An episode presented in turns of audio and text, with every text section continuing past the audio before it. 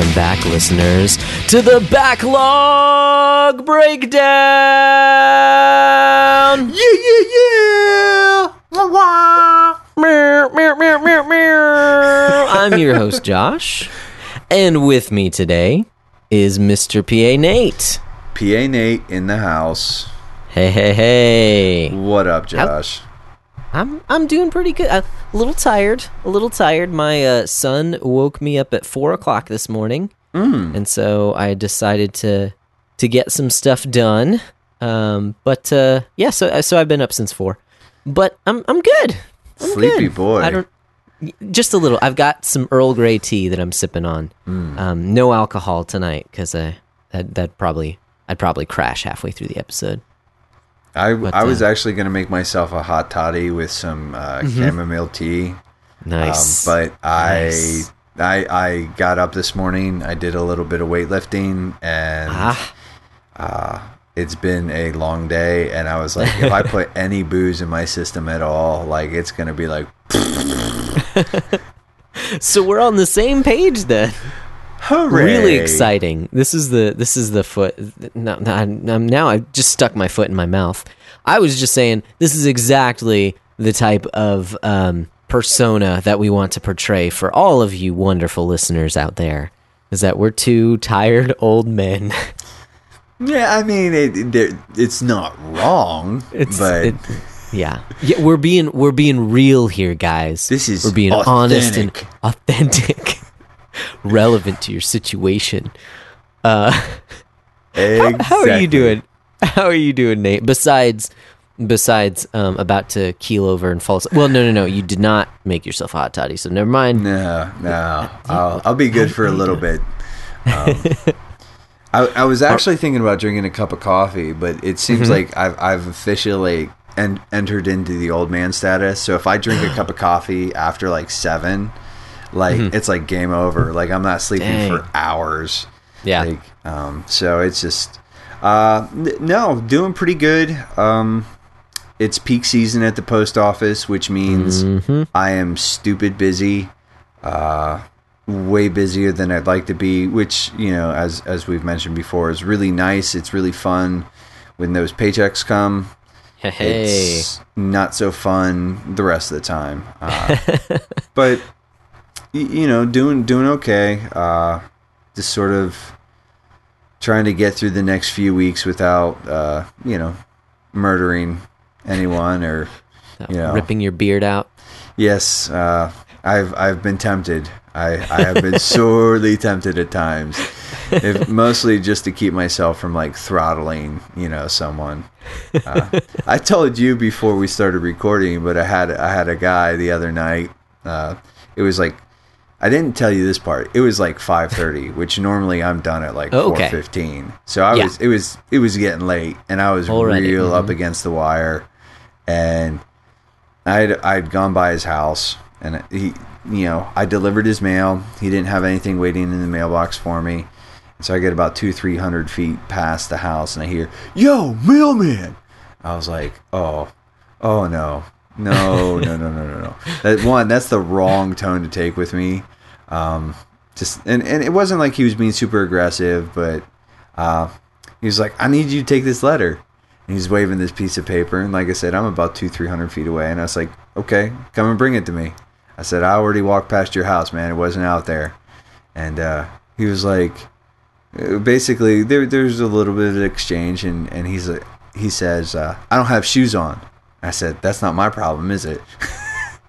and uh, y- yeah, uh, yeah, I ended up going back and getting the the mail um, from him because it's just that's uh, I guess what you do. I guess I, it was better than you know standing in the middle of the street and yelling back and forth.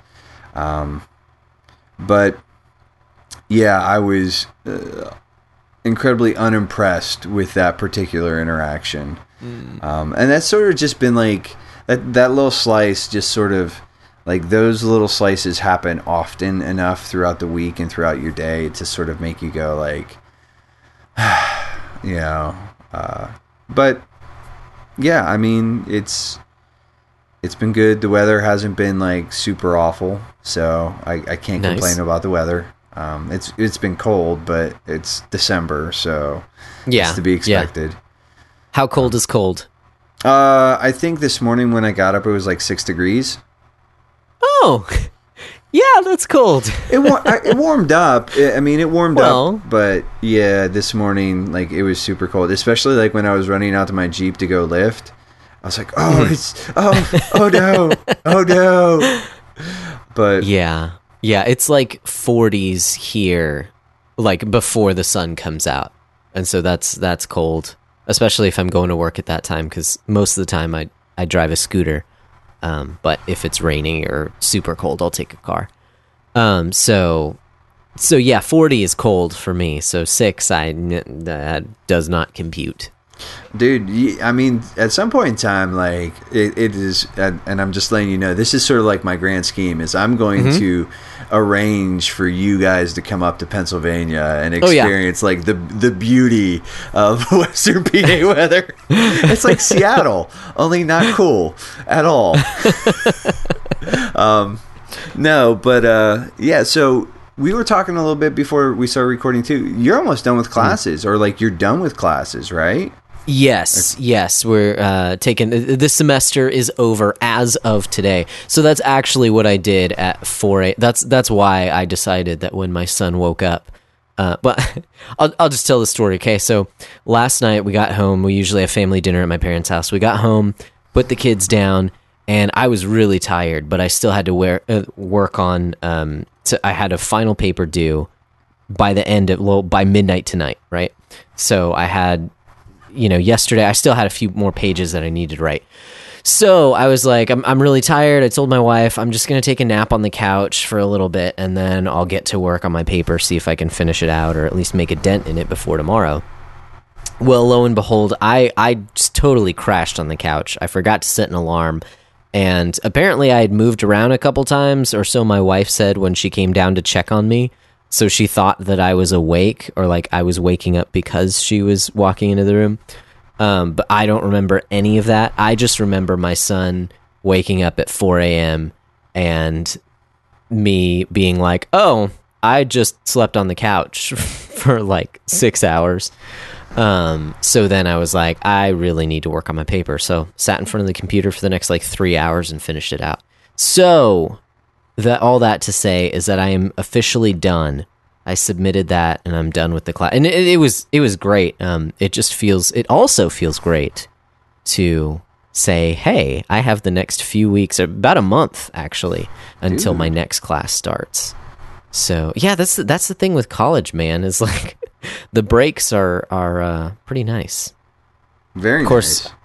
Yeah, I, I take eight week courses, so it's like double time, and uh, and you get four days in between each course in the middle of a semester. So that's not really much of a break. Um, but in between semesters is nice. So the church, the, they, we don't do Christmas bonuses like I guess other places do Christmas bonuses. I don't know. I haven't worked very many other places. Um, but what they do is they give us all the week between Christmas and New Year's off of work, which is great. Um, except for Sundays, of course, I still have to be there. Kind of a requirement. Uh, but so I, I have that time off as well. So I have the next few weeks off school. I've got some time off work. So I'm I'm really looking forward to it. Now getting there is going to be kind of busy because there's all kinds of events going on at the church for the Christmas season. Um, like this past week, and, and I guess we can talk about it when we go into it. But this past week has been like crazy busy. Part of the reason why I hadn't finished my uh, paper until or into the wee hours of this morning, but um, Into the, Yeah. the wee hours. or from the wee hours, I guess is what it would be, right? Because that would be from four to seven. Anyways, I don't know why I'm giving my life story. I can't even remember. I, I don't know how we got there either, but it doesn't matter because it was entertaining. Heyo, So I like telling stories. good radio. That, that Yeah, was man. actually legitimately good radio. Like that was fun. Now I just need to do voices. oh man, you know what? Um, I don't know if I've mentioned this before. There is a Mm-hmm. video somewhere on Facebook of me singing the Rainbow Connection like Kermit the Frog. Okay. And my wife showed that to me the other day. She's like, yeah, and that was I was driving truck at the time, so I was pretty heavy. I was probably pushing like 250, 260. And Okay. um but she uh she's like, "Oh man," she's like, "I forgot all about this."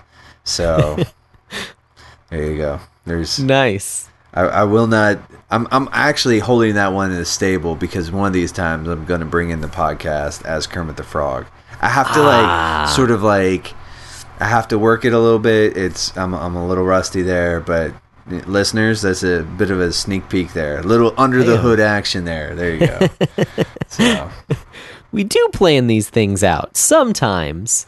yeah, it's it's not all by the seat of our pants. I mean, like we talk about what we're gonna we we sort of throw stuff at each other occasionally and. Uh, All right, you want to roll into the report here? Let's roll into that sweet, sweet backlog report. Let's take a look at what we got.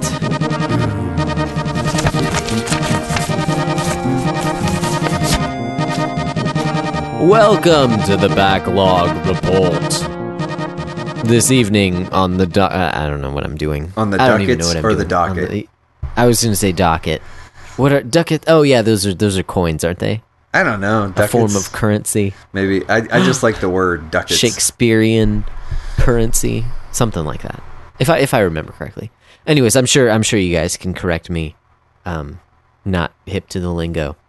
Uh, okay, do you want to go first, or do you want me to? Uh, I think I went What are we first last time, so Okay. why don't you open it up and I'll close us out for the report. Okay. Well, um, I I don't want to get anyone too excited, but I don't have much to say. um, so this will probably be short. Let's see. So, uh, the- well, the, like I mentioned earlier, it has been a crazy couple of weeks. Um, well, last week in particular, there's just been between um, some early Christmas stuff that's going on at the church that had me up there. I, I basically only got one day off this last week, and a lot of the other days were like putting in extra hours. So it's just been um, it's been really busy there.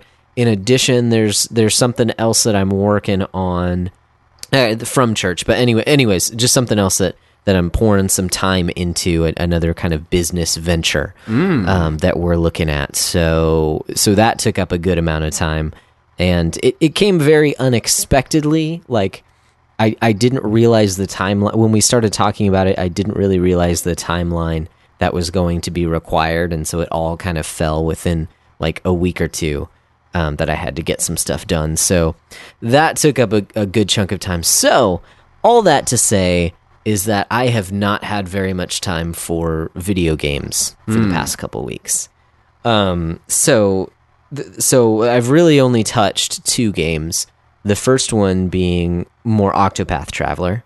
And like I had mentioned, uh, I, I've probably put about another five hours, possibly six hours into that, and that's been really, um, it's been a lot easier to play because hey, the Switch is handheld, and uh, and I can use it while I'm on the elliptical, so that uh, that really helps out. That's pretty much the only time that I've used it, uh, surprisingly. Um, just because I've been pretty busy. So that game, it still continues to be everything that I wanted it to be. Um, but I'm still er- in the early game. Yeah. Uh, the the way that that game is set up, you have eight different characters that you can meet up with, and they each have a handful of chapters. And so at this point in the game, I've done the first chapter of four different characters. So I'm still way early in the game. Like Yeah. there's there's so much more I haven't seen. All the mechanics are really basic. Um, the the fight the fights aren't very difficult outside of like some boss battles. Um, I know it ramps up in difficulty, so and I know there's more strategy to it when you start kind of like I was going to say cross-breeding characters. That that's not necessarily what it is, but like using different skills of different characters in the tandem and stuff like that. subclassing and everything. else. Right. Yes. All that stuff. So I haven't I haven't touched any of that yet. I'm still early on, but it's been really good. It's it's quite a charming game. Um, I have I did the first uh, the first chapter of one of the characters.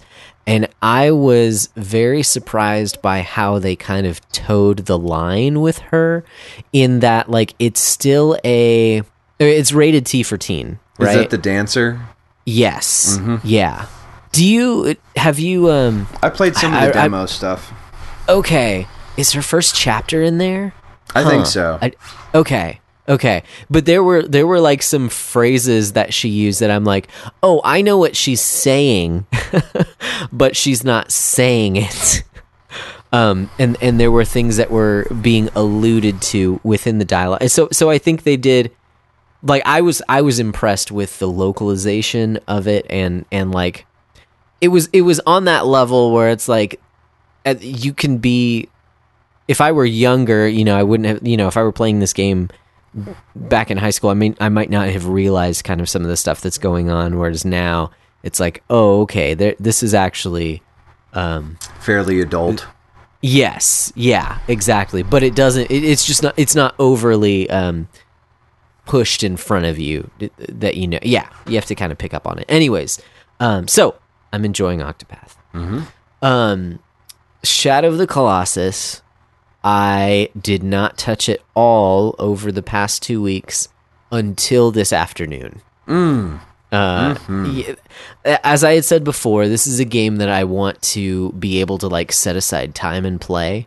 Um, whereas Octopath being a turn-based RPG, it's it's a lot easier when I'm kind of doing other things to kind of play it as well. Yeah. Um, so I just haven't had the time or or taken the time and set it aside to to specifically play the game until this afternoon. And so I took down two more colossi this afternoon, and um, I've I. I've still I know there's at least one more colossi that I had beaten previously in the past, so it's it's all bosses that I've played before, but my goodness, that um that uh bird boss, what is it like Avian. Avian? Avian. Man, that was such a cool fight. It really Like- is. It's it's it's probably and a lot of people it's like it's one of my it's probably in my top three fights and I know there's like Okay. 13 col- or 12 colossi or whatever but and so it's like uh that's but no Avion is is that's such a cool fight Yeah. Such yeah, a cool like fight. from from the time that he just swoops down at you, and you have to like just grab on and hope that you got. I, I don't know. It's it's again one of those things where like mechanically, um, it's not that complicated, but when you're in the moment and this huge beast is like diving at you, it feels a lot more uh, harrowing than like the mechanics. Okay, at this point, press you know, just press uh, triangle and then hold L1. You know, like if you if you think about it in terms of what your physical inputs, then it's it's pretty simple. But like just being in the game, you know, everything that that goes along with that, the music and the way Yeah. that the the graphics, it, it's very immersive. Yeah. Okay, I know I know that's the the buzzword for the video game journalists, but uh, man, that's so cool. And then just the just the like blur while you're holding on while you're gripping on and it's flapping its wings and like you can kind of see the water beneath you but it looks like you're going crazy. Man that was that was it was way better than i even remembered. It's a very cool that fight. one that one was really cool. And then i took down um, your doppelganger colossi uh, the one that you have to grab onto his beard and climb Oh. up. The barbarian yeah it just totally reminded me of you because his yeah, beard is way better than mine man way well better. he's a colossus so i mean Yeah. you know that beard is if I wish my beard was that awesome and that was the one uh, where he does actually start attacking you Yeah, Okay. he's he's like one of the more aggressive ones too. right Yeah, right. Because as soon as he sees you, he's like, "Oh no!" Like he comes looking for you. Yeah i think i was down to like half health before i even grabbed onto him because he kept like charging and breaking over the little barriers and stuff and i'm just like oh i'm dumb what am i doing how am i supposed to do this so uh, i'm i'm really even though again like i just hadn't touched the game at all really digging it. Oh, that's what I was gonna say. Sorry. So I was gonna say is that like especially how um how aggressive he was coming after Avion, where you had to like you had to provoke it. It was just sitting there. That one in particular felt like I'm the intruder, you know. Yeah. Um, so so there was just that contrast there that I thought was pretty cool. But anyways, cool game. Beat another two colossi. So, Those are really the only games that I played. What's that? but you're going to be able to read the book now, though. Right. Yes. So that that was the next thing. Is in terms of reading, I I have not picked up the book yet, simply because I wanted to to continue on in the game. I want to Yeah. finish the game before I start in on the book. So um, so that yeah, the next the next thing in terms of books, I haven't really. I've just caught up on a lot of podcasts. Honestly, I started another book on sounds kind of boring but on like economics. Particularly it's on race and economics Okay. which is interesting. Um but that's neither here nor there um in terms of the backlog report. Um this was just something i picked up at the library. Uh, I guess the last thing would be scripture memorization. So James, I got another couple verses in, um, but I have not gone back over the last week. So I was able to set aside a good amount of time and really kind of nail, kind of drill down on what I what I already had, which was really nice. Um, and then I was able to add some more, but now it's been a week and I haven't even gone back. So dude, it's. I mean that as far as the memorization goes, it is so hard. Like, and especially like once you start, like when you start putting the, like the more space you put be- between you and that initial memorization or whatever, Mhm.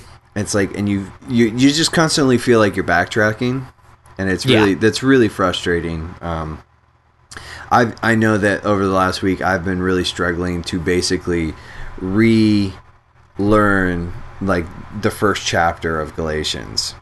Yeah. Like it's and it's been frustrating because it's like if I would have just it, there's almost a part of me that's like if you would have just kept up with this, you wouldn't need, you know, this would be in it. But I mean, it's small turns, small steps. So, um, you know, just I think it's it's better to sort of like go back and sort of recommit than to, you know, just say, well, I'm just too far behind or whatever, and or you know, so keep keep it up, keep it up. Yeah. Well, thank you. How about you, man? What are you looking at? What have you beat down over the past two weeks? Uh, well, started actually playing video games again. So Oh yeah, uh, it's December. It's December now.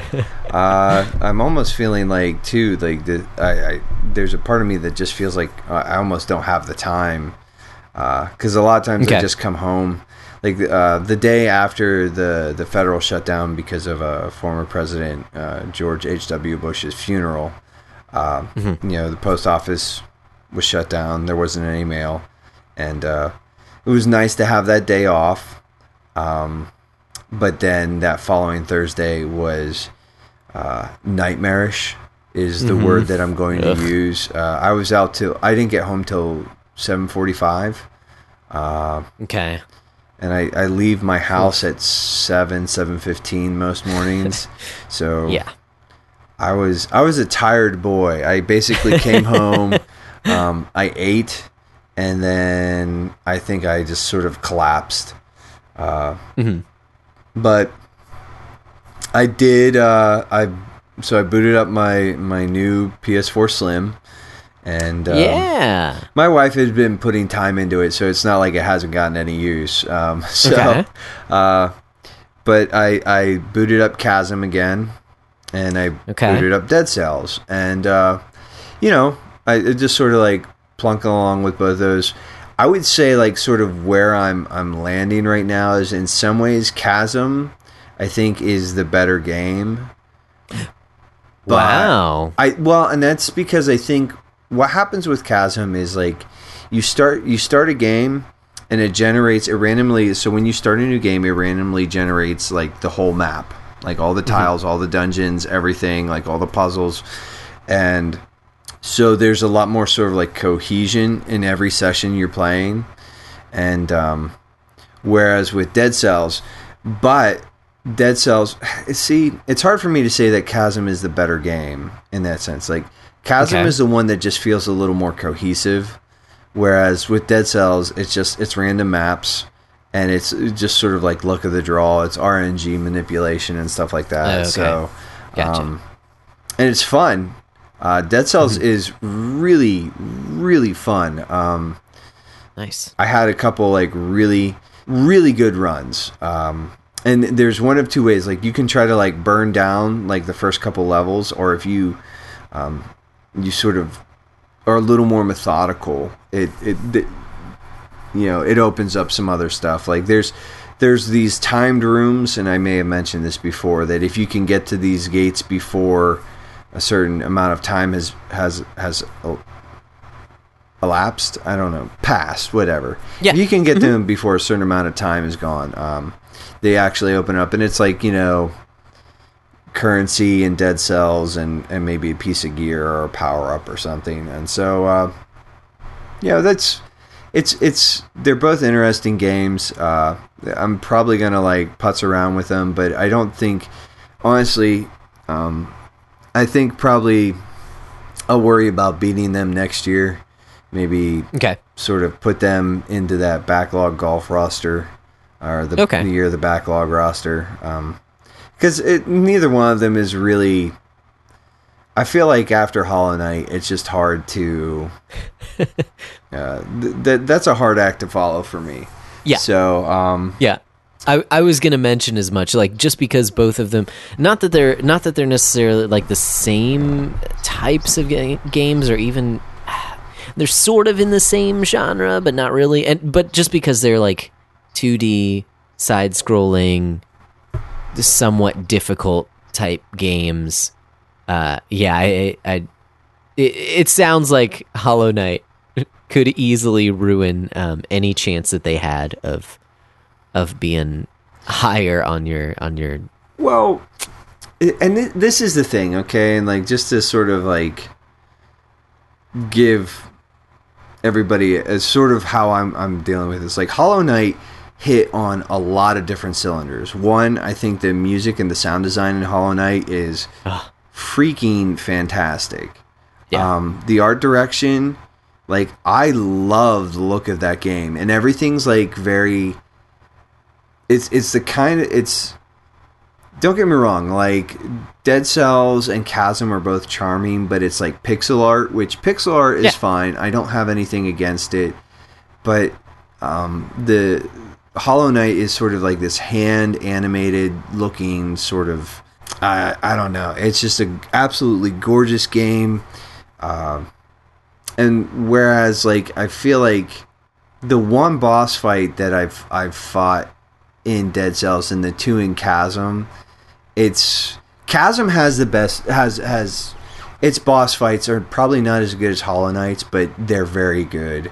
Um, Okay, where you cool. actually there's a lot more of like learning patterns and you know um, reacting to the boss's pattern. You know a lot a lot of what makes like just sort of like a good Metroidvania boss is sort of recognizing the pattern and then responding in in an appropriate manner. Um, Dead Cells, it just the one boss that I fought. It just feels like it's more of a fight of attrition um, because it just Okay. hits a point where it's just like you you're just gonna like I can't even keep up with this stupid thing.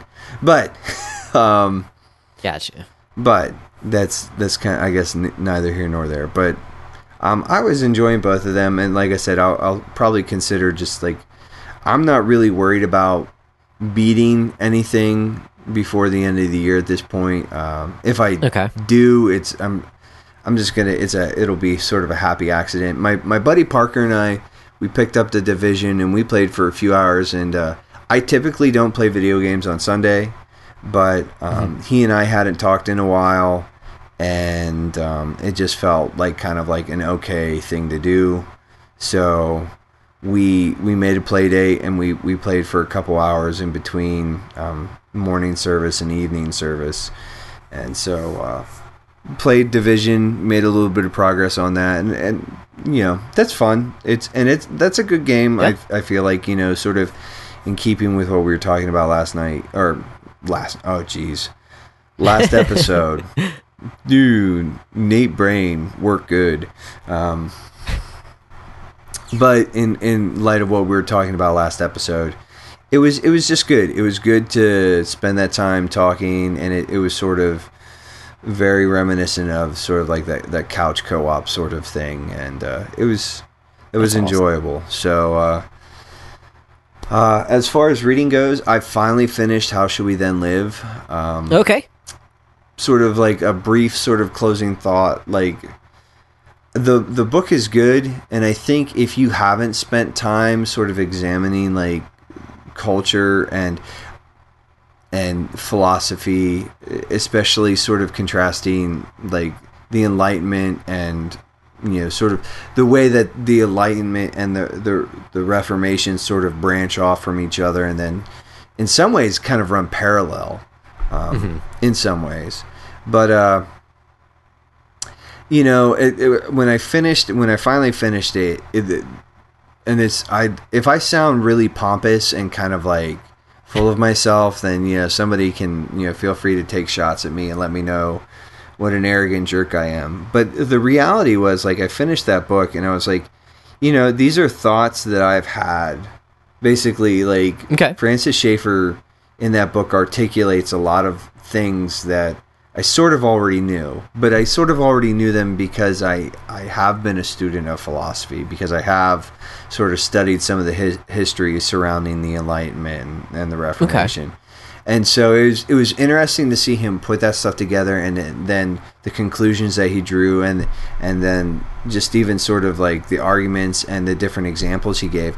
Like all of that was really good and all of that was and I'll probably actually read it again because I think it is an interesting book but it's more of sort of like that is like for me when I finished that book I was like well this is just really preaching to the choir which is good.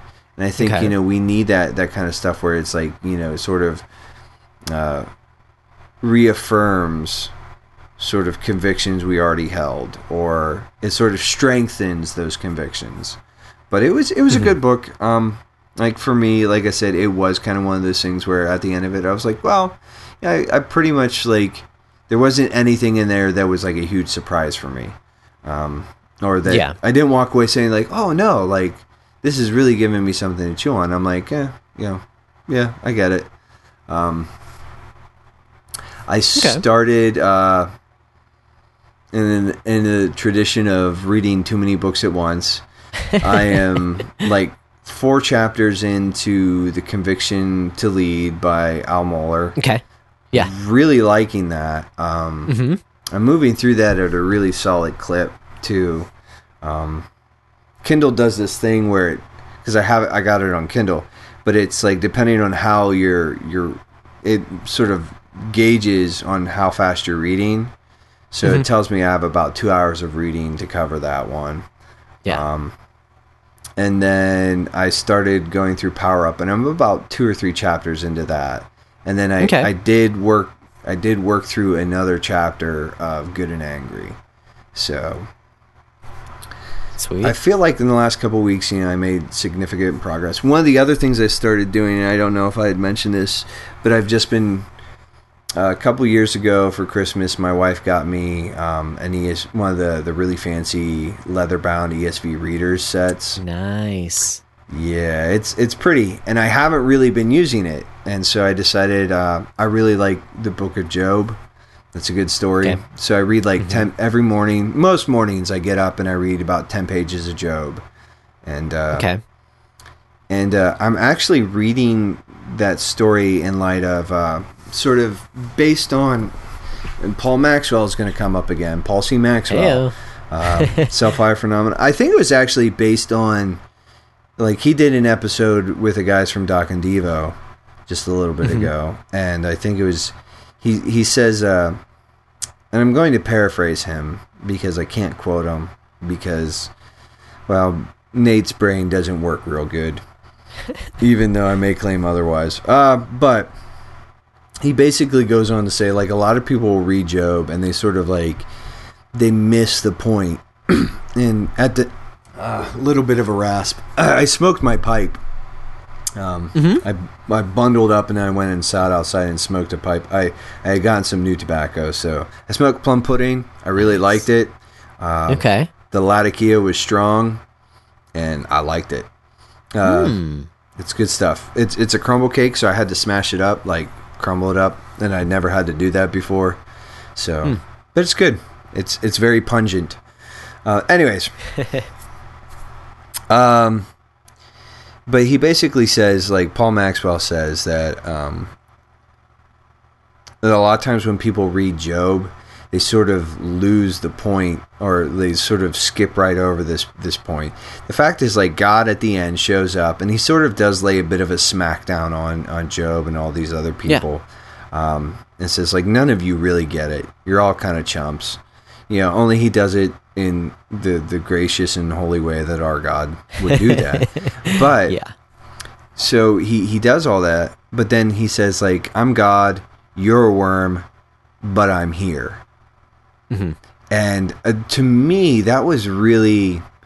I want. I, I don't want to use the word profound, but I don't have another word for it, and uh, I I don't know if we've talked about it a whole lot. I know that I've probably touched on it, but you know, about this time last year, we got the boys, and um, for anybody who doesn't know, my wife and I uh, we were fostering a couple of boys that we fully planned to adopt, and uh, it didn't work out. Um, And there has been a lot of hurt um, on my part as well as my wife's. Um, actually, tonight I found a picture of the youngest boy, you know, like some some school stuff that they that he had done for Mother's Day for my wife, and uh, it's just really hard. And uh, Yeah. you know, there's this kind of this point where it's like, you know, I have in my prayers I've said like, Lord, why? Like, why? Why didn't this work? Like, you know, and I, I've said like I feel like I failed because, you know, maybe we should have just tried harder. Maybe we should have been more patient. Maybe we should have done X, Y, and Z. Like we miss, we we miss both of them. Um, and you know we miss the younger one especially because he did not um, just this sort of give sort of without giving too much away the, the they, were, they were brothers and uh, the older boy didn't want to stay in my home and the younger one did and when push came to shove uh, yeah. Anyways so that but it's sort of like so in sort of some of that we uh, there's it's just been a very like difficult season. And it's not to say that there isn't happiness and there isn't joy but you know one of the things too that maxwell said in that that episode was that you know he hasn't had like a positive emotional experience um, in worship for a long time. And to hear him say that you know and I, i'm not trying to get like too into the weeds or too i'm not trying to freak anybody out here right? It's not like i'm a depressed train wreck uh, but you know if i'm being really honest um, early on in my conversion like this sort of the emotional experience in worship was very easy for me to tap into. And uh, especially in the, the the last year and even in a couple years prior like i just don't have like these really awesome feel good experiences in worship.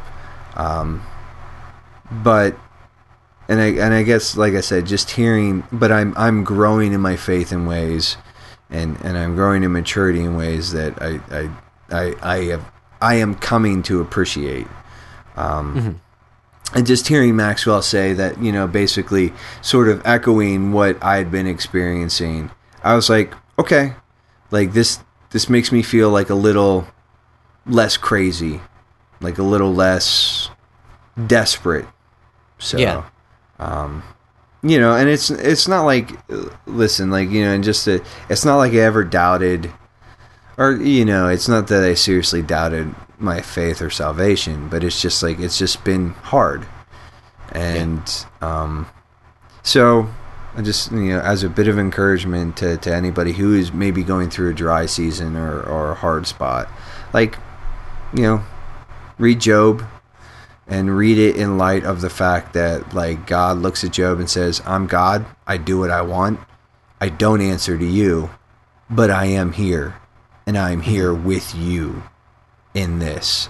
Yeah, just read Job. It's good. It's it's real good.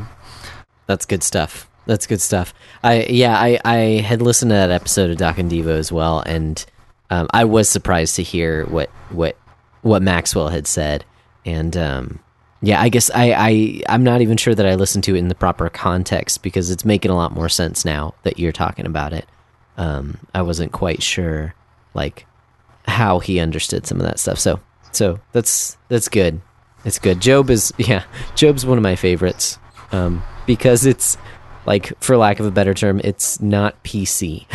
No. like it's not it's not the um the part of Christianity that's that is usually broadcast, you know. So And I think, uh, like, honestly, to some extent, I think that's sort of to our detriment. Um, Oh yeah. I'm not gonna like. oh yeah. I don't want to like spend too much time on this. Not that it's not worthwhile, but like I remember just reading, and because it's the reader's version, I don't have chapter numbers or verse numbers or anything. Yeah. Uh-huh. So, which makes it very like it makes reading it sort of a very sort of um, different experience. But um, there's this this line where Job basically says like, you know what, like I'm going to like look at God, and I'm going to put these questions to Him, and He's going to answer me, not because like he, basically sort of and and I'm. I hope I'm not mangling this or ex- it or anything, but he basically says like, listen, like, he's like, this is hard. Um, I have questions that I want answers for, but I still trust in God. Like, God, this is my God. This is you know, and and this is what I will rest in, and I will sort of like maintain. Hmm. I, I really wish I would have pulled that up because it, it was a really powerful. Like I, I I spent several days. Uh, I'm still sort of chewing on that thought where he's like, listen, like you know, one he, he was confident of his salvation. Like he was Yeah. confident in God, and so that was it was uh it's powerful. Read Job. It's it's it's the good stuff. Yeah. I dig it, man. All right. Well, we can uh, we can do a hard turn here. Well, From Job. I am outraged that you would want to make a hard turn after all my deep pontificating. You're the man. Um, I'm I'm disappointed.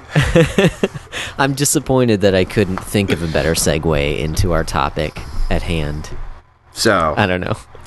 So and it is know. it is sort of like a weird a weird turn and and I definitely was not intending to to to Oh, get yeah. all like into the, that um but we're going to be talking about fanboy outrage gamer entitlement. I don't know what you want to call it. Basically you know and it's not it's not like it's it's a new thing right? Um but we've seen you know we, we were sort of talking about this a little bit before before we started recording and just like um this, this is not a new thing. So some of when it, when I googled some stuff I, I I think I just like googled the words video game fan outrage and uh, a substantial amount of stories popped up that were and some of them were just like clickbaity trash um, but there were some legit ones in there uh, some of the outrage over um, and what i would actually consider to be fairly reasonable um, pushback against EA's loot box systems and, and several of their titles, especially in the uh, Star Wars Battlefront 2. That one came up. Um, there was a, a an article I, I sort of skimmed through about uh, fan reactions to the ending of Mass Effect 3 from a few years Oh, ago. okay. Yeah. Um, there was one uh, about uh, how a bunch of people were really disgusted with the fact that Chrono Trigger on Steam was the mobile was a port of the mobile version Um, Mhm. And then the one that just, I mean, just. Well, there were a couple that just happened, but the the one that was, and, and we're, we're not as timely on this as maybe some people, but the uh, Diablo Immortal fiasco, uh, where uh, at Wait, Blizz, wait, what's wrong with it? uh, well, one, it's a mobile game, and apparently people don't have phones. Don't you have a phone? I I have a phone. Um, apparently, a lot of people in that crowd didn't have phones. Um, They want to play it on PC. uh, and if you can't tell, I do not have the best opinion of that that reaction. Um, uh, it's it's one of those things where, um, yes, I will definitely sort of concede that. Uh, the people from Blizzard are, are sort of out of touch, maybe with what some of their their fan base was expecting or what their fan base might want. Um, But uh, like honestly, and we sort of talked about it. You and I were talking about it. There's the dude who stood up at the mic and basically like sort of like tried to roast them a little bit. And he was like, "Please tell me this is some sort of April Fool's joke." And he was like all smug and sort of maybe maybe not smug, but he was like basically like trying to roast these dudes. And uh, I I'll I have to decide whether this is bravado and bluster or if I would really have done something like this. But I, I, I would have been sorely tempted in that room to look at him, like stand up and look at him and be like, You're a tool. Um, like, you're an obnoxious tool.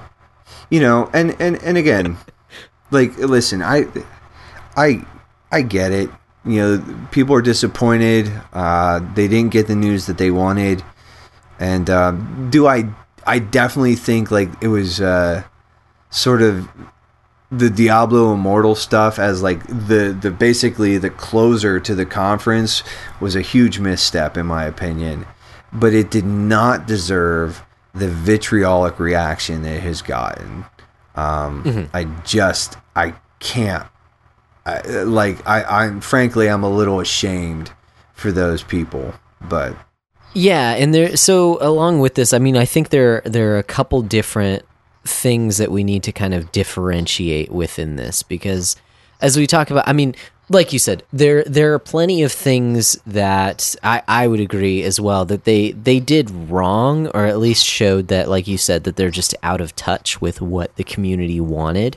Um, so on the one hand, I understand why why you would be disappointed, right? I mean, I I don't really like mobile games.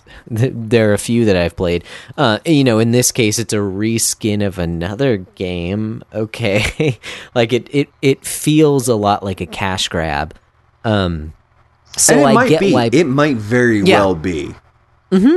yeah, and and I it, like I get it. There, there is a part of me that's like the adult part of me that's like, well, yeah, they need to make money, so you know they're they're putting it out. Um, but I, I totally get from the from the perspective of a fan, like you're kind of watering down, you know, what Diablo means. You're kind of for someone who's yeah, who really enjoys the series itself. Like, okay, now you're just giving us a reskin of another mobile game like that. What what are you thinking? You know and and there are plenty of times i mean all kinds of all kinds of different companies do this right?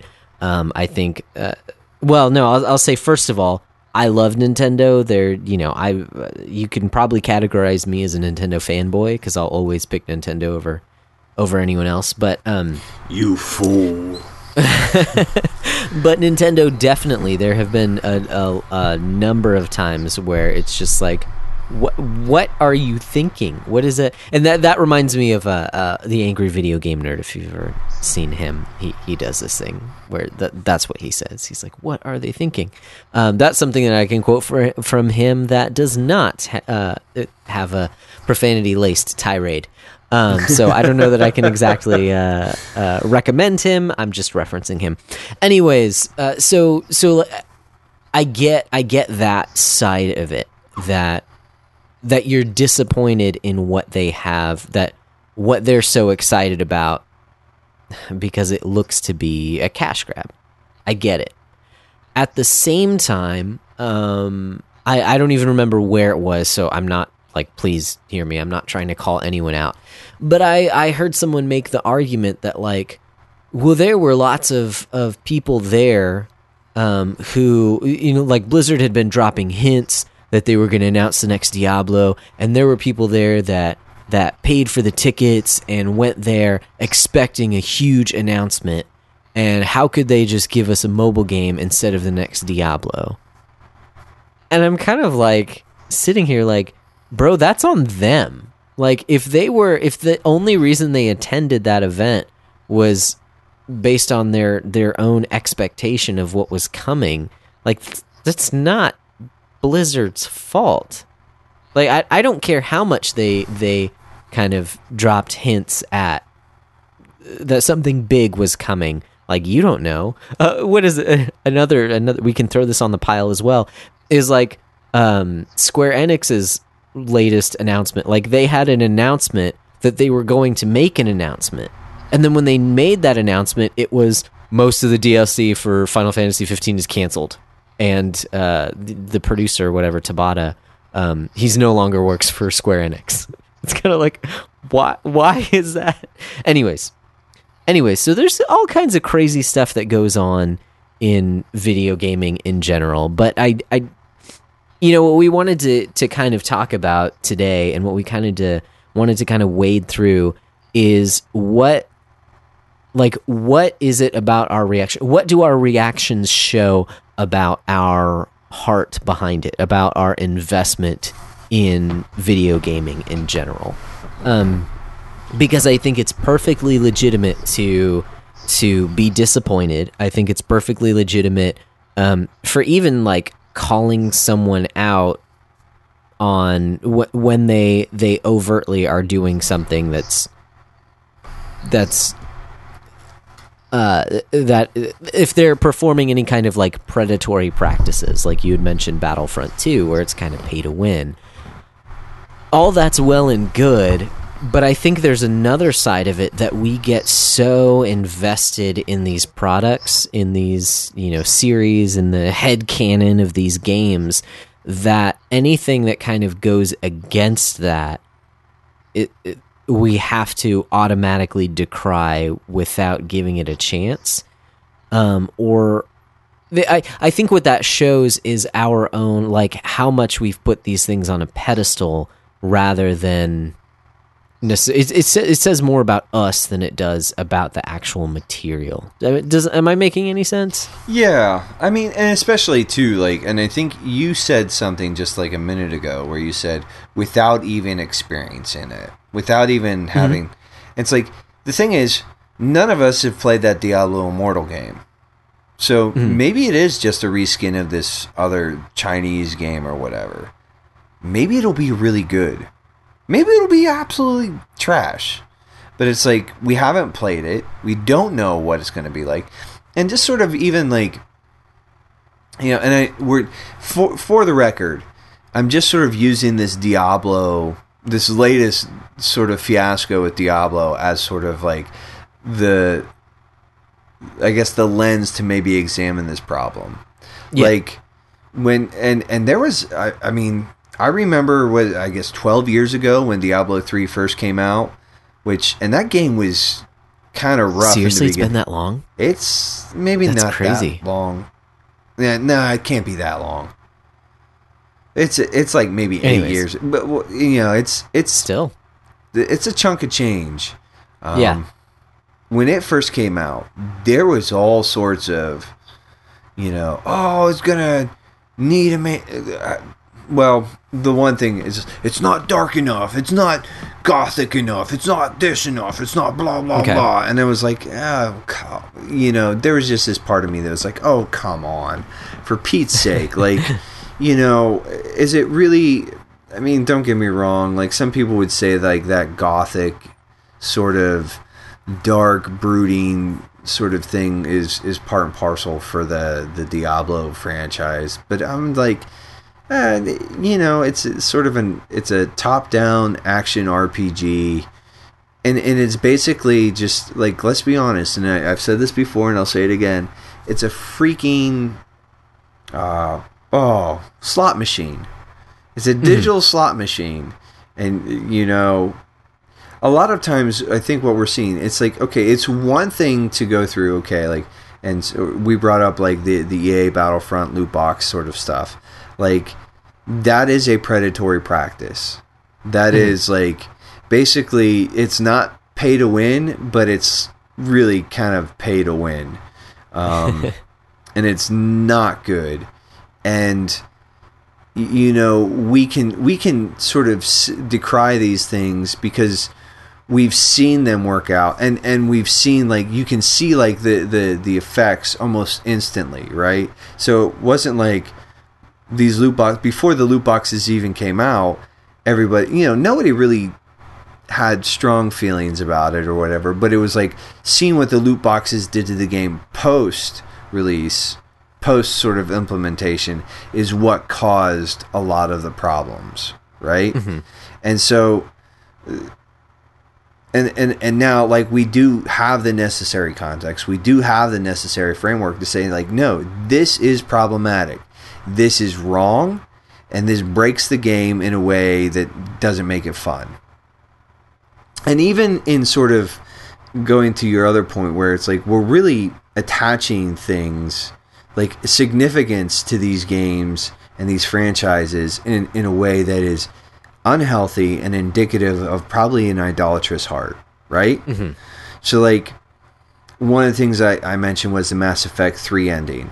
I don't Yeah. really care for the Mass Effect 3 ending. I actually I think uh oh who who posted it? Someone posted in TRG I think a while ago sort of a defense of the Mass Effect 3 endings um, that was fairly compelling, but I was like, oh no, this is interesting. I, I still don't really like them, but I, I I get where this this article is coming from. Um, but I remember sort of like the uproar over that, and it was like, Yeah. it was like how you know, and it just you know, this is I guess my personal take, but people are like, how dare you guys kill Shepard in this? And I'm like, are you serious? That wasn't a surprise to me. That wasn't a big deal, but it was like people were so attached to this Shepard character that they had, you know, they're like, I've played through this for three games and da da da da da, and I've invested hundreds of hours into this figment of your imagination, you know, sort of like, and it was like, how dare you kill this sort of embodiment of me? Kind of, it was it just, it's like I said, it's sort of this misplaced allegiance or this misplaced sort of affection. Um, which is really indicative of, like I said, you know, I think like basically I would call it uh, an, an idolatrous sort of experience because for whatever reason you you are attaching like entirely too much not you specifically but um but just attaching entirely too much significance to a video game character you know Yeah. i don't i don't know how to explain that or how to sort of look at that any other way i mean do you Well, I was just gonna say that. Yeah, I- it. Um, again, I, th- I think there there are defined kind of lines that we need to examine in ourselves, especially of like. I, I get being disappointed when they promise you the world. You know, when they promise that all of your choices are going to have an effect, and and you know the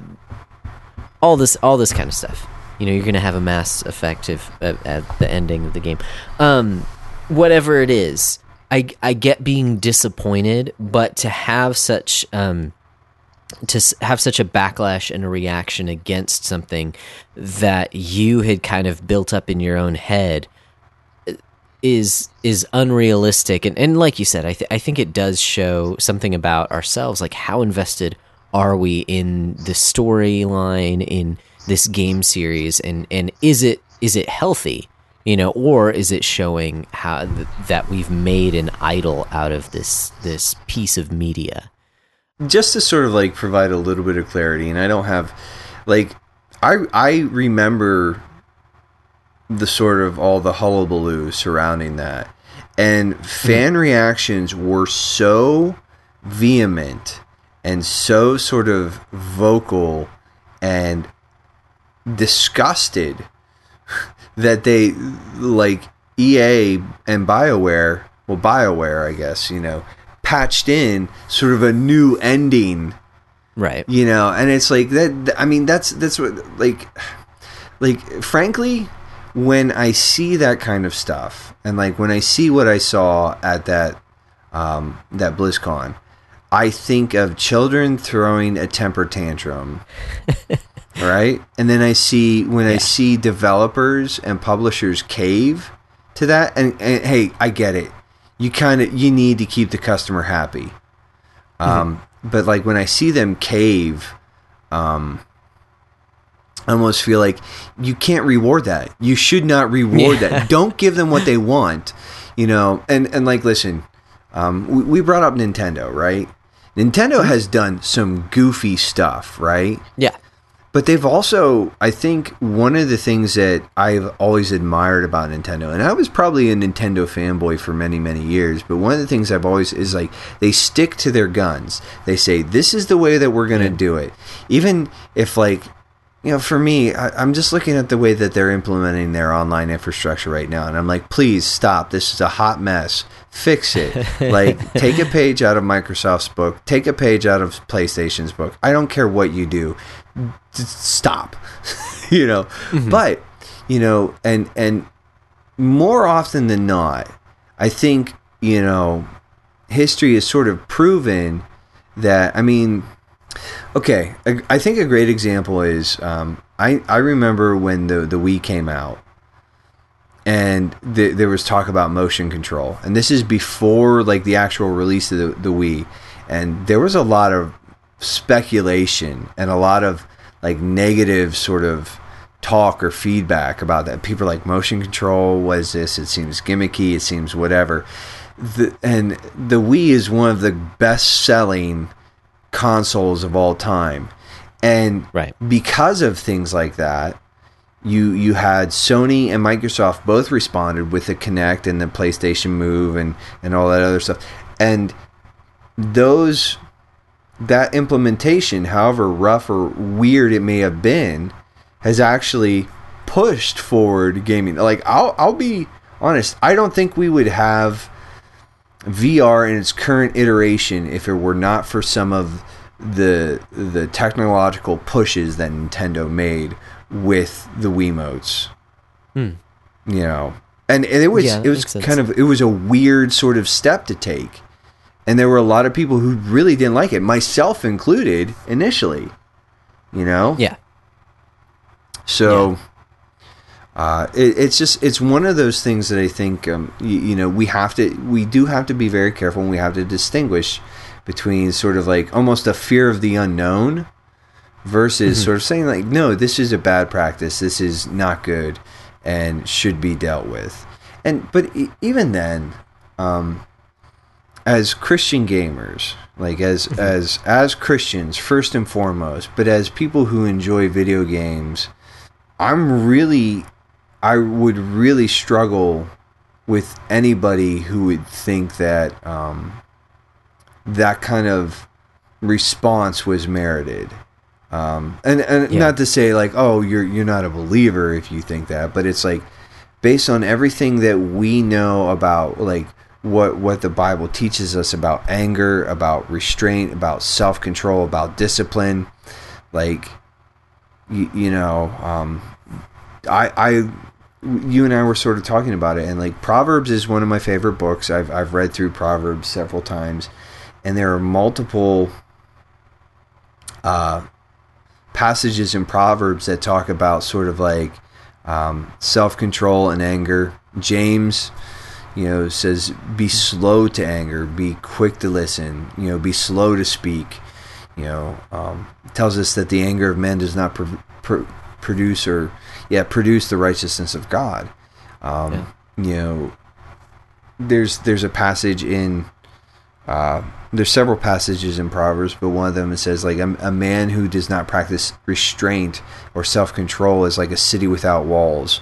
You know, they let themselves open to sort of be influenced and um, yeah, I don't know. Like I, I just really,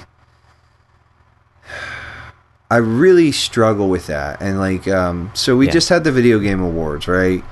And even sort of some of what I've seen online, and, and, and part of the problem is I probably just shouldn't go online. like I should probably just stay off Twitter. I should probably stay off Facebook and all of it because it just people make me crazy. Like the people's reactions to this stuff mm-hmm. make me crazy, right? Yeah. So it's like, you know, I don't know how many sort of like flame posts I've seen where people are just ranting and raving about how dare they give God of War Game of the Year when I think Red Dead should have won it, and I'm just like, and and yeah, Yeah. Well, well, that's an interesting side of it too, um, and and I think something else that we need to be on our guard about as well is kind of similar to the whole like hype train talk that we've that that we had in the past is this element of of the social dynamic in video games and being a part of um, the a part of the big reveals and a part of the community of gamers, I guess. Um, I feel like all my phrases are weird, like 2018 millennial. But regardless, like, it, it- we do need to be on our guard that we're not just um, acting a certain way because everyone else is, right? You know, just because because people who don't know Christ can enjoy bashing certain developers or enjoy bashing certain things because they didn't get what they want. Like that doesn't give us a right to as well. Even if we look up to those people for the for the good things that they produce, you know.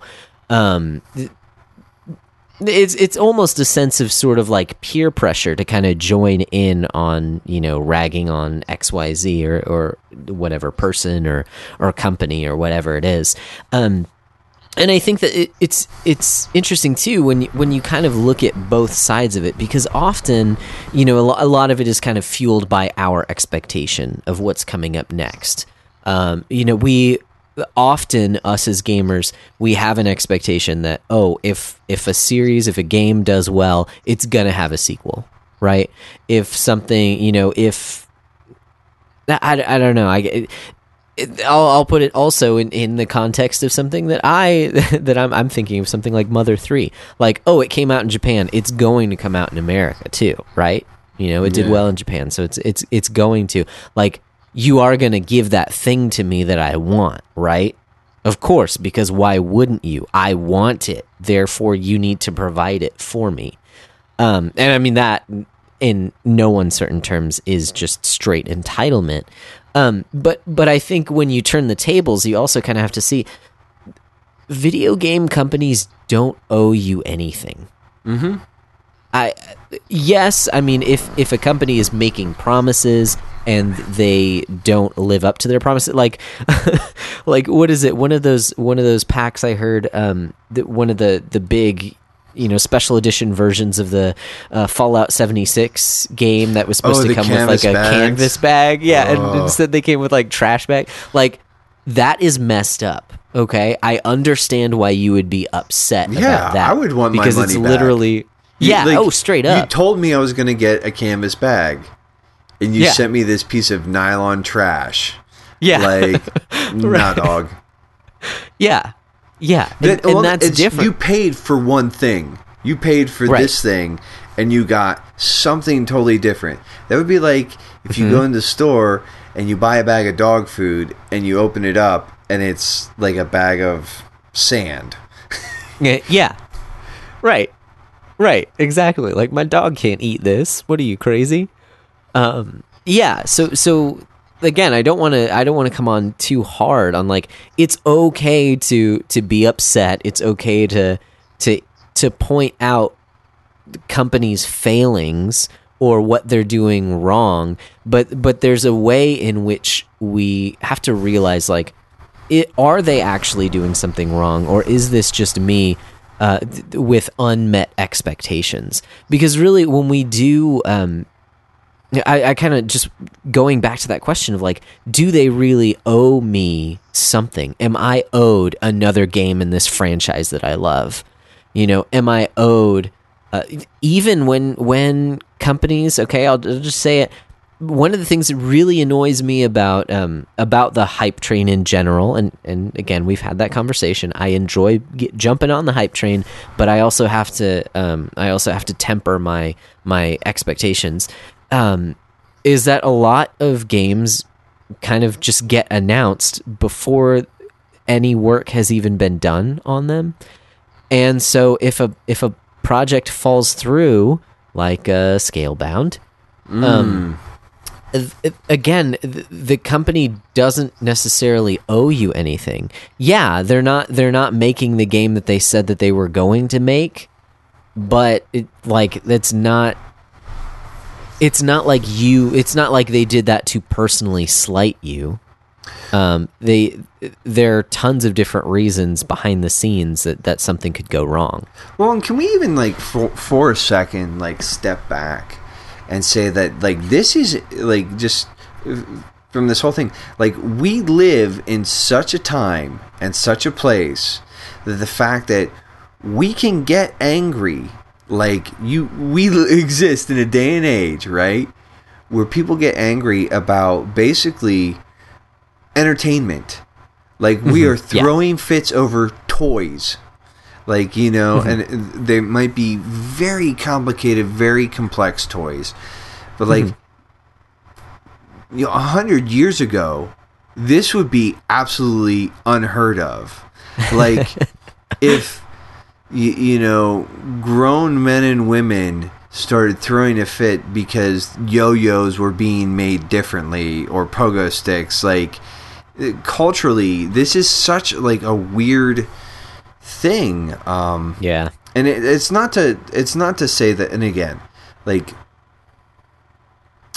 i think there is a time and a place to sort of like hey be disappointed be frustrated be upset um, you don't have to like a decision that a company has made. You don't have to like Right. you, you Right. You know, no one is telling you that you need to think X, Y, and Z is good when you don't think it's good. I guess you know I have, and we we sort of brought this up before we started recording too. Uh, I have really weird feelings about the abolish human abortion movement. Not that I think that um, getting rid of abortion would be a bad thing, but I I tend to sort of not like some of their methodology, and I Right. tend to not. I get like really kind of uncomfortable, um, and maybe some of that is just me, but I I I tend to just not like some of their messaging and some of their yeah like I get really uncomfortable with some of their methodology and some of their messaging. I agree with their their cause, right? yeah And I I would actually say like in some ways I think they have the right of it. Like culturally like and I'm speaking primarily to Christians, right? Uh, But uh, I, I think this applies to anybody who would be listening to this. Like the fact that we will get more upset over over you know a video game not being released on the platform we want in the way that we want etc etc etc while millions of children are being slaughtered. Mm. While people are starving. While the world is sort of upside down. Is kind of ludicrous. Yeah you know, it's like it's this whole like you are clinging to escapism so hard. And uh, anything that that threatens that bubble that you've sort of like retreated into and maybe that that would force you to actually come face to face with some of the horrors of the real world. And it's like mm-hmm. it's it's just and it, it just it makes me a little sad and it actually makes me a little angry and I, and, and I, I want to be like really sort of upfront like i have been a part of this like i this is not something that like we or I have not sort of participated in. I Yeah. mean, like we've we've all sort of you know said foolish things and been foolish, but it, it's just it's one of those the scenarios where I'm really sort of looking at it and I'm saying like I mean, it's one thing to sort of like, you know, joke around and mess around and sort of be a little bit of a troll.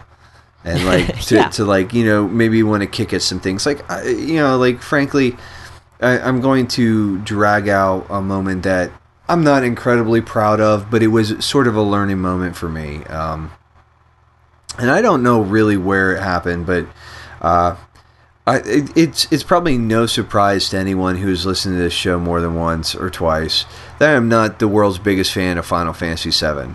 I think it is an okay game, but that's about it. yeah, I think it's okay. You know, I prefer other Final Fantasy games, and it's.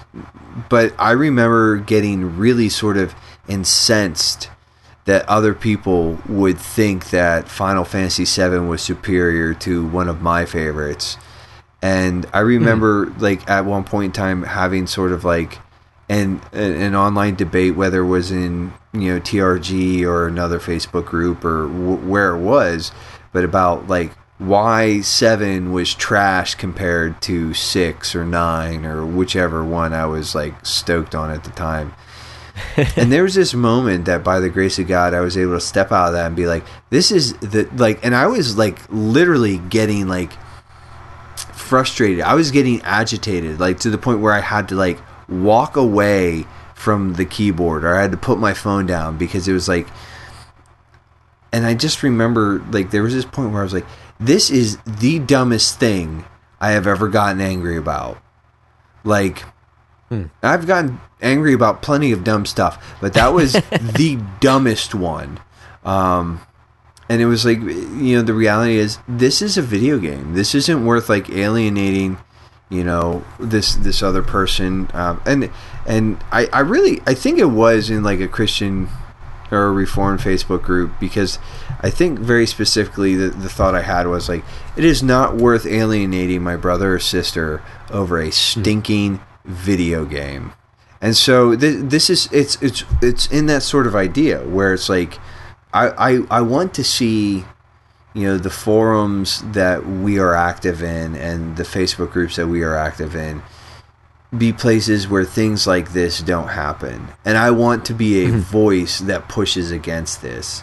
Like it like i said and again i think it is fine to have discussions about frustrations. I think it is fine to um, in fact i think it is fine to be frustrated. I get frustrated with the decisions game company makes.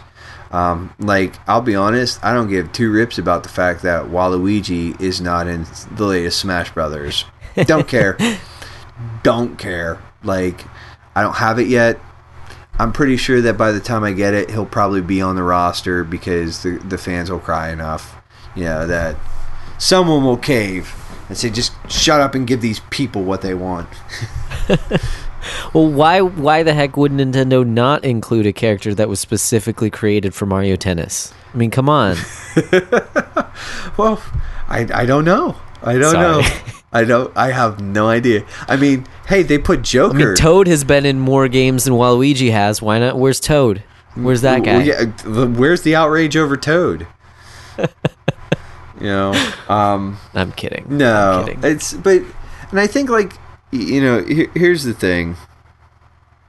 Like when it comes down down to that, like I just to to the people who are taking this personally, um, okay, good. Find something worthwhile to be angry about. Find something worthwhile to be really upset about. Like uh, sort of talking about, uh, you know, good and angry earlier i'm reading through that book and and uh, i know for you one of the things that you took away from the book was that there are things in in life that we should be upset about and sometimes we sort of pass over.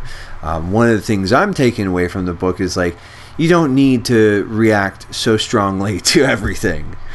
Um, and and so like i would just sort of say like you know find if you know if you have to be angry find the things that are worth being angry about be angry about injustice be angry about sin specifically. I want to actually avoid the word injustice because I, I think that like that weakens it. Be angry about sin and the way that it hurts your friends and your families and your loved ones and the way that it is destroying this world. Be angry about that. Be angry about your part and your complicity in it. Be angry about those things and then act on those things appropriately. Yeah. Yeah. That's good. And I think that that really when you frame it that way, I think it's a lot easier to to say that it is a form of idolatry when our when we are so focused on um on whatever form of entertainment it is. You know, I, we talk about these issues through the lens of gaming, right? But I'm a nerd. I, I can there there are a number of different other contexts that we can put this in. Um, there are myriad discussions on the interwebs about the Star Wars timeline. Okay? Yeah. and and people get all up in arms about stuff like that. And you know th- that's that's an area where i can um i i don't have as much investment okay? So i don't mean to pick on anyone in particular. Um i'm not you know star wars is great but whatever. Um i i, I am much more invested in video games than i am in in star wars as a property itself but but there are tons of different that you know marvel cinematic universe or dc or comic book characters and changing stuff like that. Like they are all good discussions to have. It's fine to to talk about it. But i think yeah when we when we see when we are so outraged about something that in the long run is is fiction is fiction. And we can't see the our neighbors you know and and the things that they're going through um there is something deeply wrong in our hearts when those two are out of proportion. And again that doesn't mean don't ever be disappointed or don't ever be upset about stupid decisions that video game companies make. That's not what i'm saying. What i'm saying is examine yourself and see is is this really what I ought to be angry about or or like like you earlier talked about your your previous experience where like you had to say you had to realize that I- I'm getting upset over someone's preference in a video game that's different than mine. Yeah, it's You just know? like I don't know. It's it's sort of like I said at, at the the end of the day for me the, the the takeaway from this thought process has really been like I want to um I will probably always sort of I I I I want to be careful how I say this. I don't want to be an angry Christian. Yeah. Um, but I will probably always run a little bit more on the sort of aggressive side of things. Um, But I want to make sure that that aggression is channeled properly and well, and it is aimed at the things that actually mean something. Yeah. And that's and that's sort of what I want to encourage anybody who's listening to this. Um, you you know, and you know, maybe maybe some of this is just completely going, you know, in one ear and out the other for some people, or maybe this doesn't phase them, and maybe they're they're just way more mature than I am. Well, then kudos to them. Uh, but um, I'm sure that they are in good company because there's lots of people who are more mature than I am. but i you know, um, sort of, it's just one of those things where I had a very strong reaction to watching those people boo um, the developers at that BlizzCon thing. Like, I was angry not because not because uh, like and, and and I keep coming back to this and and this is sort of like the thing that brought it up. So this is like this is not the summation.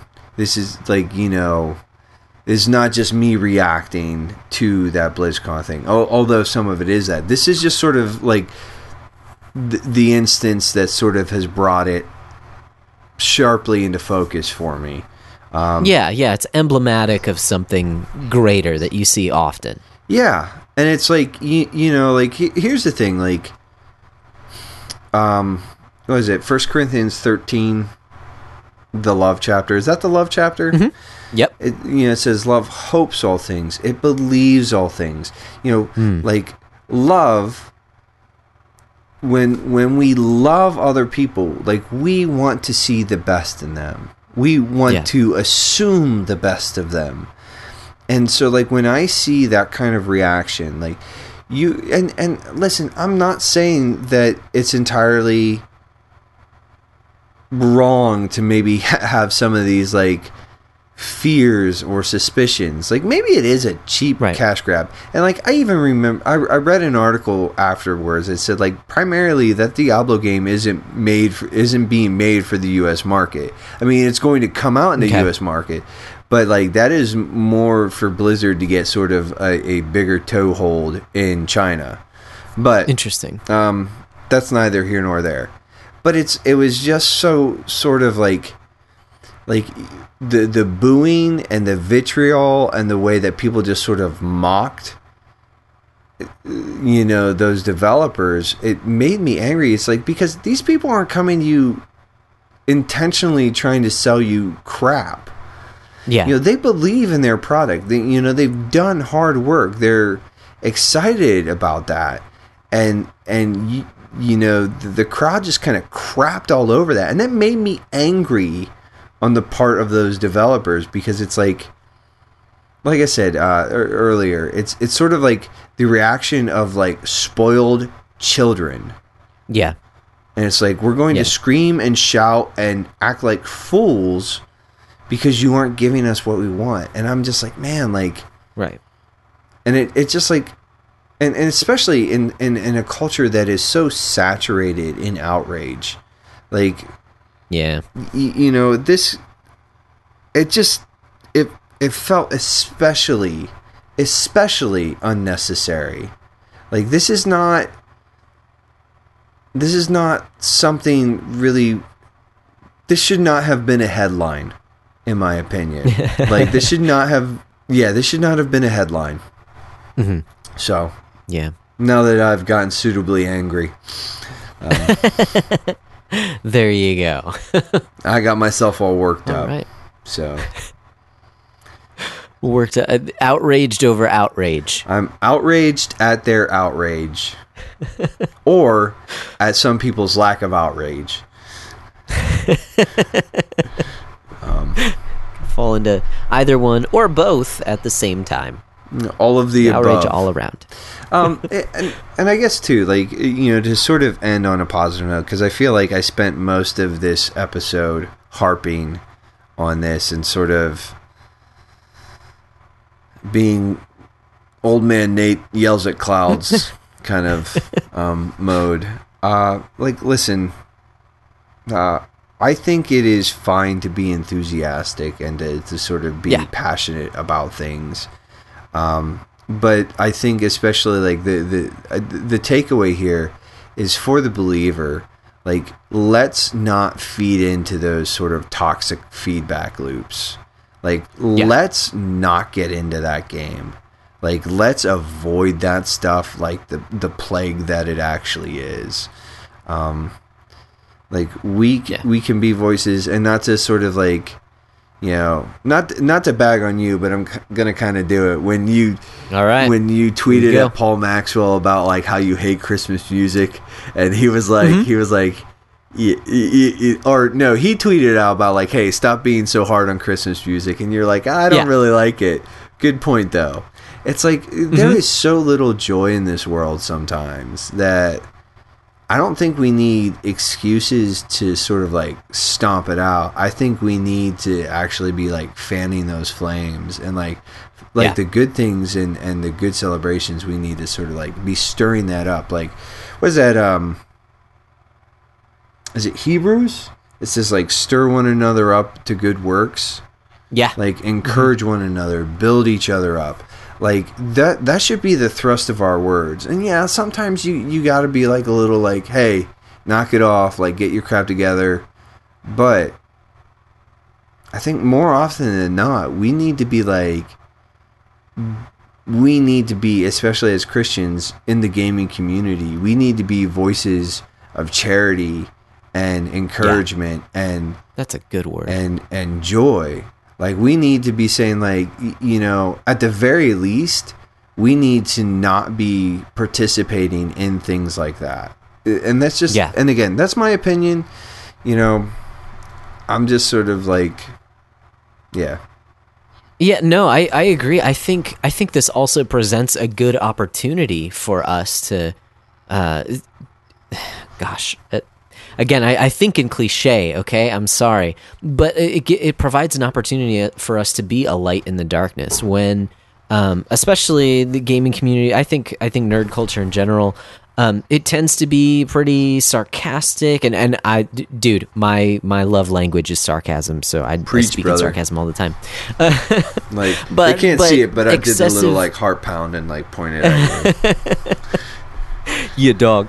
Um, but just the a cynic- there's a sense of cynicism that kind of pervades a lot of culture right now, and I think that gives us as Christians the opportunity to show um, what it looks like to actually like like you said kind of try and see the good in things and and and have a deep and abiding sense of joy especially when it's for something like entertainment you know these things are good gifts that God gives us to enjoy. And so we ought to enjoy them well and like enjoy them in such a way that even speaks to people around us that that even reaches out to other people and and shows them kind of the proper place of where this is in our life. Not not that it it consumes us and and takes all of our emotional energy but that we can see the place of entertainment and um, because it's a good gift that god has given us we can enjoy it and when we don't enjoy it we don't have to feel um, personally offended by what we don't enjoy as entertainment. Yeah. So yeah, no, I, I think that's good. Um, the the only other verse that comes to mind uh, as we were talking was just um, Paul in Philippians, um, where he talks about contentment. Um, it's it's a verse that I had known for for a really long time. Just the the secret of contentment. It's Philippians four. Uh, I'm going to read 11 and 12 verses 11 12 it says not that i speak from want for i have learned to be content in whatever circumstances i am i know how to get along with humble means and i also know how to live in prosperity. In any and every circumstance i've learned the secret of being filled and going hungry both of having abundance and suffering need. And uh, that challenges me to have um, a contentment when when things don't go my way right? When uh, when i see companies screwing up you know when they're when the, i don't know what they're doing when we still you know 20 years later have not gotten mother 3 Why why is Um, I there can be- not a a US localization that is legal for me to own?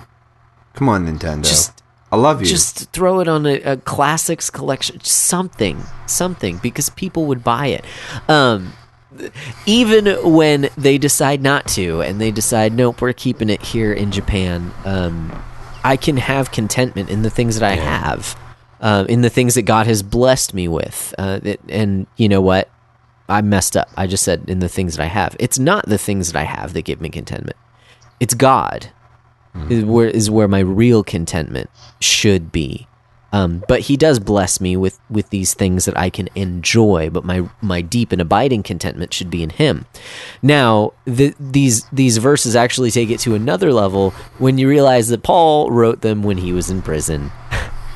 So that's a whole other uh, circuit. You know, you mentioned how like it's funny that we can get upset about entertainment nowadays because like we look back on previous generations that were like drafted into wars and we're sitting over here like as keyboard warriors typing on on Twitter how upset we are that um, the next Diablo game is going to be on phones, uh, or or you know the, the amazing Fallout series. What they're putting out in uh, uh, uh, online game with no single player content. This is ridiculous. Um, but but the sense of contentment that that Paul is talking about reaches so much deeper than than uh, these things that we often get so entangled in. That I, you know, that t- that take up so much of my mental energy. It's just like, bro, let it go. And and I think your um, what you said earlier is is true as well. Like we can have we can have fun with all of this. Like I hope this didn't sound like yeah two old guys that are just upset about everything that's wrong Get nowadays. off my lawn! if you want to have a discussion in the group about who you want to see in Smash, you know, and and the merits of Waluigi and why he should be there. I'm all for that discussion.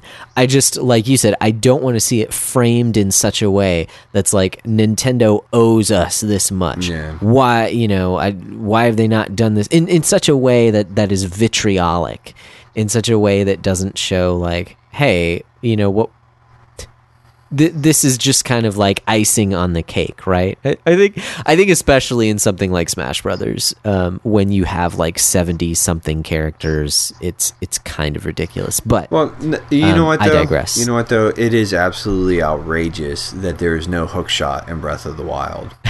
absolutely outrageous. and and therefore now in Smash because he doesn't have a hook shot in Smash. ridiculous. At least not the the Breath of the Wild. I am outraged.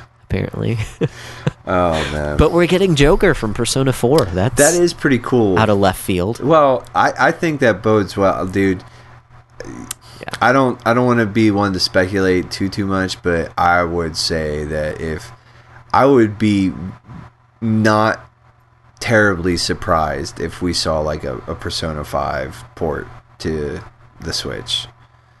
Do you think it's going to be the original Persona 5 or it's going to be the like FES or Golden Edition like they've done with 3 and 4? It'll, it'll probably be like a it'll probably be like a different edition, like kind of like a I don't know if an ultimate edition, but it'll you know something like that. Like uh, it'll be like a remaster or something. I I would I Yeah. would be like I said, oh excuse me, not terribly surprised. Um, Yeah, because it was originally developed for PS3. Like the PS4 version is basically a port. Like it's it's not a. Um, I mean, the, the visual style is amazing, but it's not. It doesn't necessarily need a ton. it's not it's not something that requires like a graphic powerhouse. Um, Yeah. like a Yeah. like a, a, a processing powerhouse to, to run. So Yeah. um, now that we have basically run amok and Mm-hmm. you know probably triggered a whole bunch of people, Yeah. um, I'd I'd say I feel bad, but I don't want to lie. Uh, but do you have any sort of like parting shots, parting wisdom before we we kind of wrap this up? Ah, I, f- I feel like I just ran myself ragged here um, at the very end. So so not necessary. Nothing comes to mind outside of you know just just what I've already shared so far. Yeah, I think My brain's hit a wall. man, my my brain not work good either. So, um, I think like here's here's the thing: video games are supposed to be fun, right? Mhm. So let them be fun, like, and that's it. Like, don't make this hard. Don't don't don't overinvest. Like, Well, and and I think I think that also requires some self reflection. Like, why why are you so invested? If you are, if you see in yourself that you do get defensive of your you know of your favorite things, or or you do um, get aggressive over over these things, like ask yourself sit down and ask yourself why. What is it about this that you are so invested and and is this healthy? Um because I'll, I'll say from my own personal experience often it's not. Yeah, it's not and, and we've talked about in the past when i when we get obsessed with games.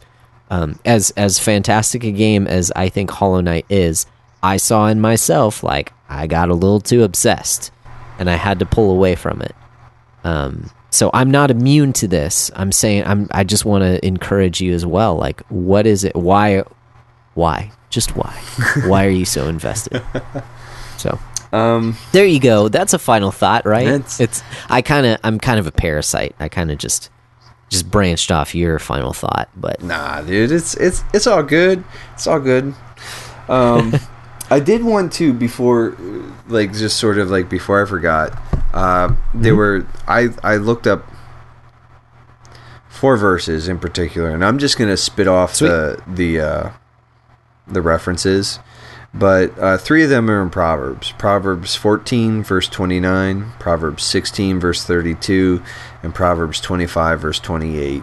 And those are primarily talking about sort of restraint and anger and sort of the, the corrosive effects that a lack of restraint and sort of easy access to anger can have on a person's life. Uh, I think Proverbs is really good.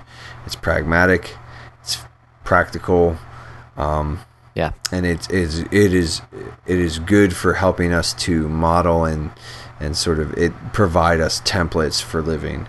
Uh, I also, you know, and again, sort of referenced uh, James 1 19 through 20 about um, being slow to anger and being slow to speak and, and being quick to listen. Um, you, you know, and just sort of as a, a thought too is like, you know, a lot of, I think, just like a, a practical sort of takeaway of that is wait and see what happens. Wait and see. If if you want to argue with me and tell me how I'm wrong, um, where can they find us on Facebook, Josh? Oh yeah, we're on Facebook. That's right. Um, well, we've got a, a fantastic, wonderful group where we discuss all kinds of things pertaining to backlogs. Um, a lot of the conversation lately has been about the new year. I know I haven't been a part of those conversations. Um, like I said, been really busy, but I'm planning on jumping back in there and and and talking about you know looking forward to the new year and seeing what we can. Uh, what we can beat down on our backlog. So join us there. Um, the group is the hashtag backlog book club on Facebook. Um, of course, you know, if you have any thoughts on this, you want to tell us how wrong we are, um, or you just want to write a diatribe on why Waluigi has been snubbed, uh, you can email us at the backlog breakdown at gmail.com. Um, and then all of the other um, areas that you can personally reach out to Nate or I. You know, the, there's all the kind of standard stuff. I'm on Twitter. I'm on Facebook. Um, I'm on the GG app where I'm gonna keep you know kind of my lists of games that I'm I'm planning on hitting up over the next year. Um, and on all that stuff. Uh, I'm generally Broccolope. That's B R O C C O L O P E. And you, sir, are Mr. Nate underscore McKeever. Yep, pretty much everywhere. Uh, Instagram, Twitter, uh, GG, uh, PSN. So, um, Nice. yeah, all the, all the all the things. Like I'm super Mr. On brand. Um, and just sort of before I forgot, you sort of mentioned it. We do have something coming up for the new year. Uh, just sort of to, to put a little bit more of a bug in people's ears. I may have mentioned it last time. Backlog golf. Um, some people are calling it year of the backlog. There is sort of a year long event that we're going to be running in the backlog book club, uh, and it's the basic sort of layout. Um, and and Charles Watson and Eric Bryant are sort of heading that up behind the scenes. Uh, Eric keeps telling me he's going to get the rules like hammered out for me. So, but um, basically, it's there's going to be a point system, and for every game you buy, that will sort of count against you, and then for every game you beat, it'll count towards your score. Or so, like Nice. we're we're calling it golf because we're actually Trying to get the lowest score. trying to get the lowest score. So yeah, so so, what is a hole in one then? Does that mean like you buy a game and beat it in the same day? uh, But that would just even out. Like a hole in one's supposed to get you some. It's not. I It's know. not, dude. I don't know. Josh, it's not. It's not a perfect, perfect matchup here, bro. Multiple games, beat them in one day. Boom, hole in one. Uh, I, I don't know. Um. That that may not be a good idea. So it may not be healthy. yeah, at that point in time, like you know, we would probably need to have conversations about like I don't know, what are you doing with your time? Um. But uh, I guess uh, until next time, why don't you take us out, Josh? Because you brought us in. All right, and you're good at it. Uh, well, thank you. I appreciate that. Um, but I'm sure all of you are tired of hearing my voice and uh, hearing me stop and start and, and not even know what to do, like right now. So until next time, uh, just keep beating down your backlogs and we'll keep breaking down the benefits. See ya. Later.